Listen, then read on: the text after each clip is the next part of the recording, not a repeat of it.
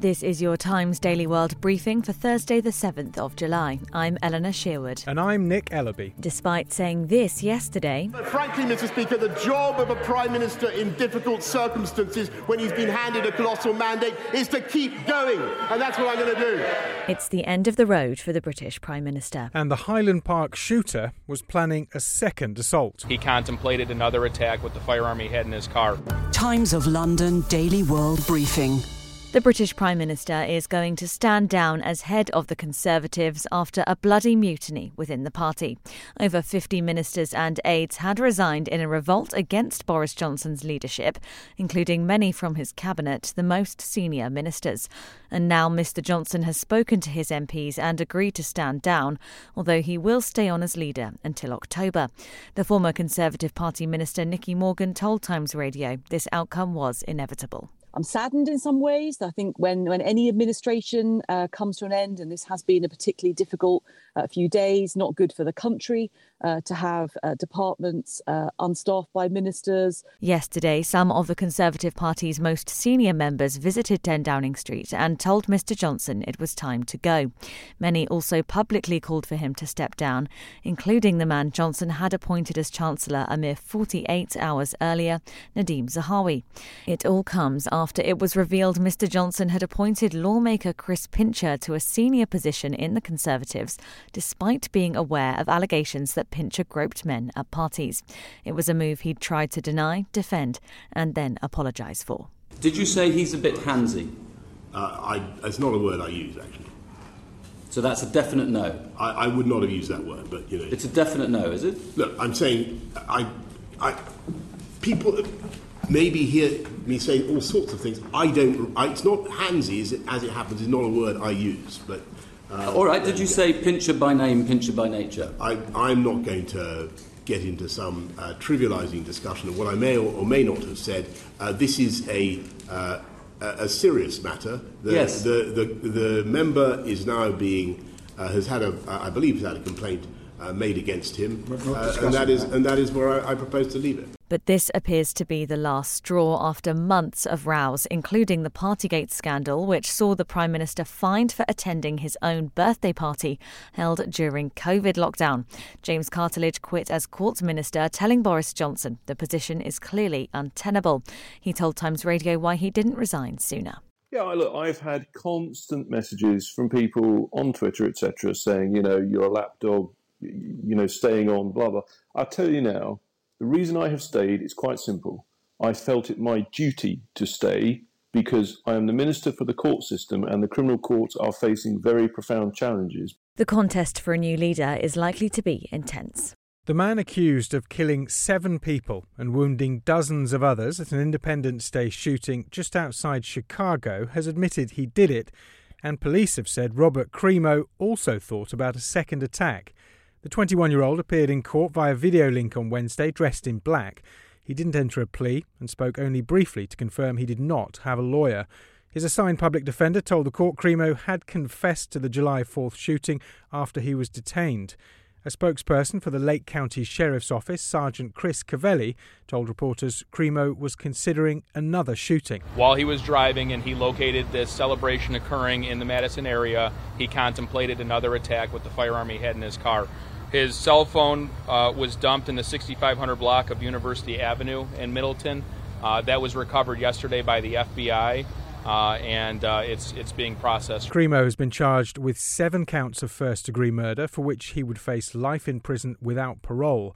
Following his bond hearing, the state attorney for Lake County, Eric Rinehart, revealed a number of further charges against Crimo are being reviewed, which include attempted murder. Every time he fires a bullet at an individual, he is committing aggravated discharge of a weapon, whether he hits someone or not. There will be many, many more charges coming uh, in the coming weeks.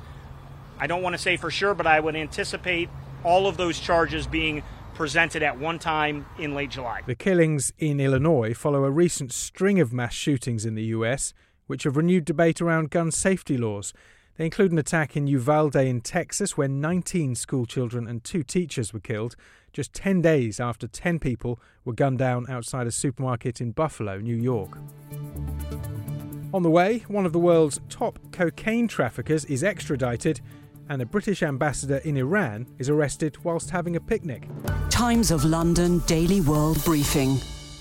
Hundreds of prisoners, including scores of terrorists, are missing in Nigeria after suspected Islamist militants attacked a prison near the capital, Abuja. Officials say four inmates, a security guard, and several attackers were killed after the medium security Kuje prison was targeted on Tuesday night. Loud explosions were heard as gunmen armed with explosives blasted into the prison, freeing almost 90% of its inmates. Shuaib Belgore, permanent secretary at the Interior Ministry, says says some have returned. They came specifically for their uh, co-conspirators, and uh, but in order to get them, some of them are in general population, so they broke out, and other people in that general population escaped as well. But many of them have returned. They have reported themselves to the police. Some have returned. Some we have successfully retrieved from the bushes where they're hiding. At the time of recording, over half had returned. The militant group Islamic State have now claimed responsibility for the raid, and many jihadists are suspected to be on the run. Nigeria's Defence Minister Bashir Magashi insists they have a hold of the situation. I think everything is under control.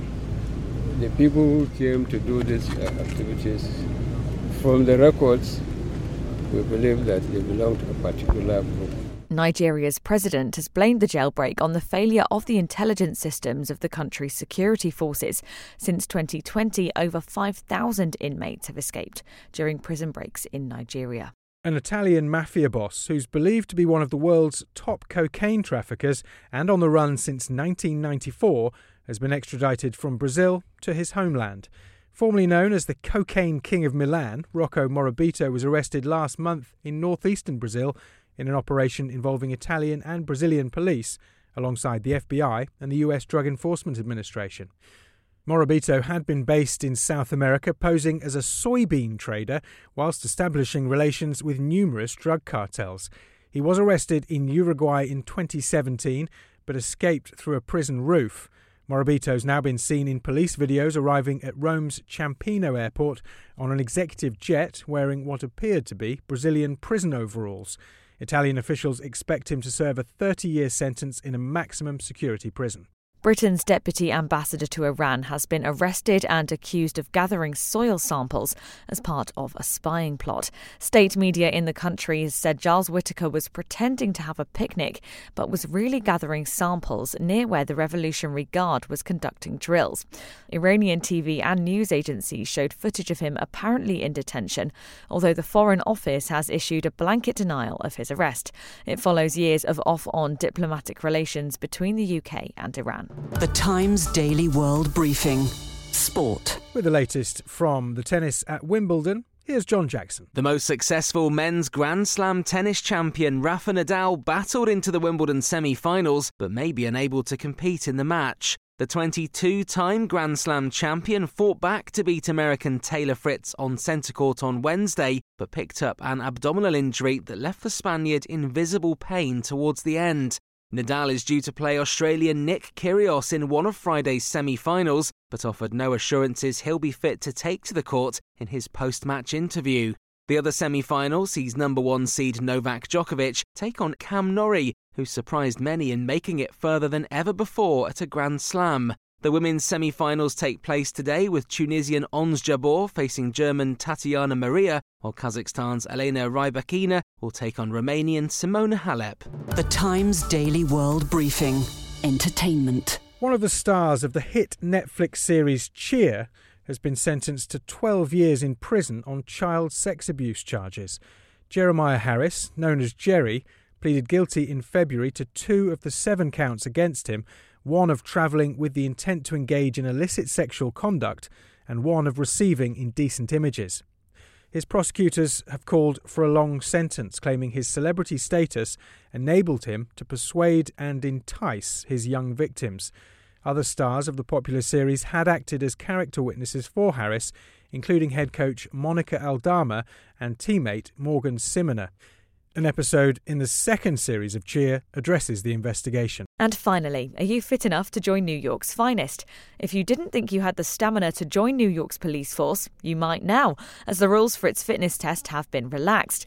Aspiring candidates for the NYPD must be under 35, have no criminal record, and be able to complete a number of physical challenges. In 2019, footage of the standard job test showed an applicant scaling a six foot high wall wearing a weighted vest before doing a number of other challenges, including simulating wrestling with a suspect and dragging a mannequin across the floor, all in 3 minutes and 28 seconds. But an updated video shows the wall replaced by a chain link fence and the time limit extended by a minute.